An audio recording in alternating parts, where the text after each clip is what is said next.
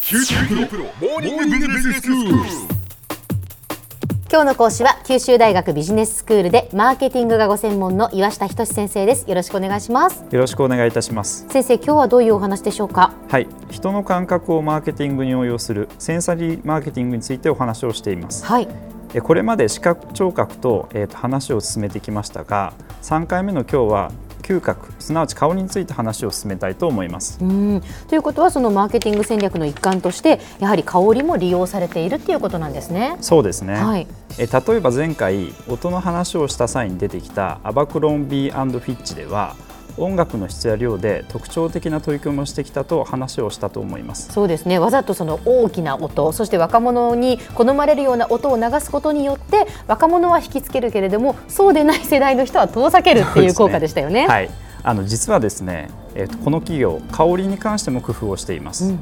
こちらのショップに行ったことがある方はわかると思いますが店内に入ると独特な香りがしますよね、うんこれが若者を引きつけるわけですはいはい他にもカルディという輸入食品店ええご存知かと思いますが入り口でコーヒーのサンプルを配布することで、わざとコーヒーの良い香りを流し通行人を引きつけて店内に引くことに成功していますはいえさらにウェスティンホテルこのホテルの一部ではペンに香りをつける取り組みを行っていますへえで実は香り付きのペンがありまして、顧客がホテルの部屋で使用する際に記憶に残る経験を作り出すとともに、まあこのお客さんが、えー持ち帰って再びこのペンを利用するとき、同じ香りを漂わせます、はい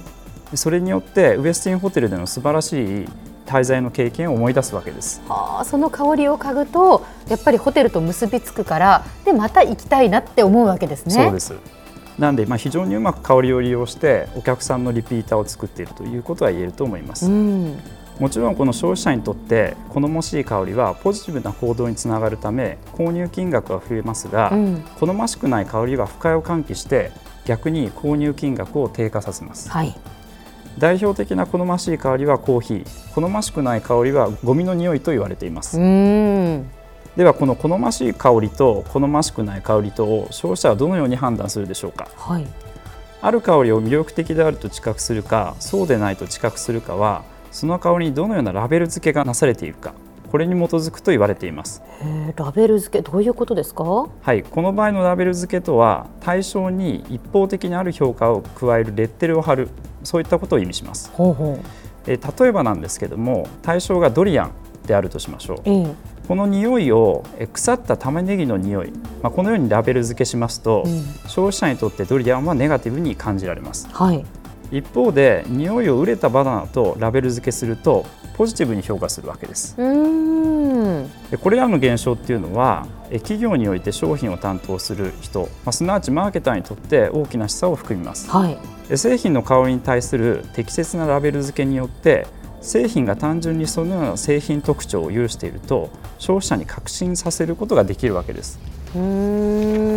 まあ確かにそのドリアンをじゃあドリアンを売ろうとしている人がいてその売るときにどうですか売れたバナナみたいでしょって言ったらあなんか美味しそうだなって思うわけですよそうでねす。そうするとやっぱりその場で手に取って、ええええあのまあ、お店側としては購入金額が上がるというわけはでいすね。はい、なるほど。他にもトイレに置く芳香剤、うんまあ、これにはえレモンバララベンダー、まあ、そういったさまざまな良い香りがついてますよねええ、でこの香り自体には消臭効果ないわけですはいはい。ところが消費者はこの香りそのものがトイレの匂いを消しそうなイメージを抱くわけです確かにそう思います。つまりトイレの芳香剤イコールラベンダーの香りとラベル付けされているわけうなんですん。さらに香りには万人が同じイメージを持つ香りと同じ香りでも個人個人で違うイメージを持つものがありますはい。え例えば清潔という言葉で思いつく香りのイメージこれは大体みんな同じと言われていますへえ。え大きく3つに分類されますが、はいまず1つ目それはえ果物やフルーツの香り特にレモンオレンジといった、まあ、シトラス系があると言われていまうす、ん。 2つ目が自然に関する香りで特に木がこれに該当しますはいはい。で3つ目がえ洗浄製品の香り、まあ、石鹸なんかですええええええ。でこれらの研究成果を考慮しますと例えば制汗スプレーになぜグレープフルーツやえ石鹸の香りが多いのか理解できますよねそうですね。あの洗濯の洗剤の香りもそういう香りが多いですよねシャンプーだとかもそうですよね、これはまさに香りのラベル付けを利用しているということになりますね。はいえちなみに万人に共通しない香りにはどのようなものがあるでしょうか。万人に共通しない香りそのイメージが個人個人で違うっていうことですよねそうですねなんでしょでこれは実はお母さんの家庭料理の匂いというふうに言われていまうす。ほでこの香りはかつて家族と一緒に食事をした記憶とともにまるで自宅にいるような情緒的な感情を思い起こせますが、うん母親の家庭料理の匂い、まあ、これを構成する香りっていうのは個人の好みですとかそのご家庭の好みですとかあと文化的背景、まあ、これによるために家族ごとに違うわけですう。はいはい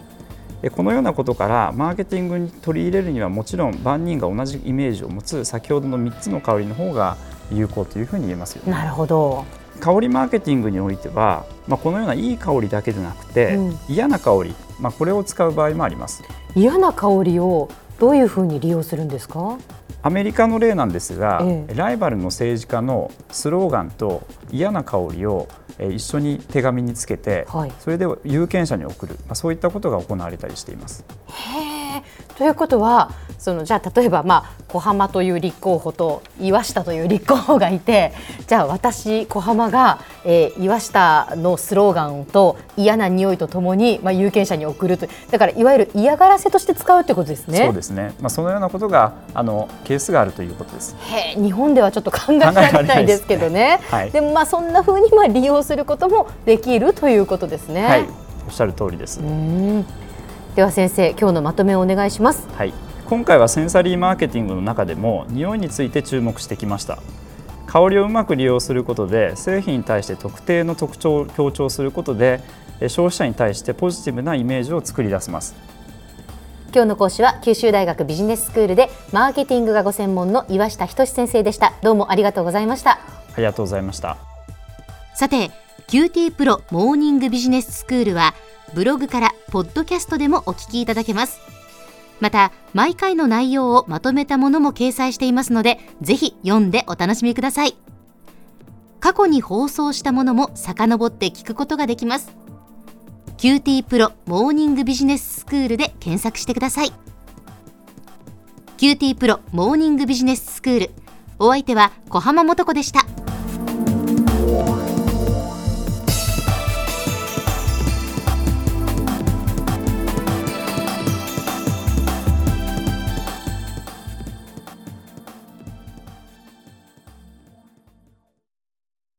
キューティープロは通信ネットワーク、セキュリティ、クラウドなど QT ネットがお届けする ICT サービスです。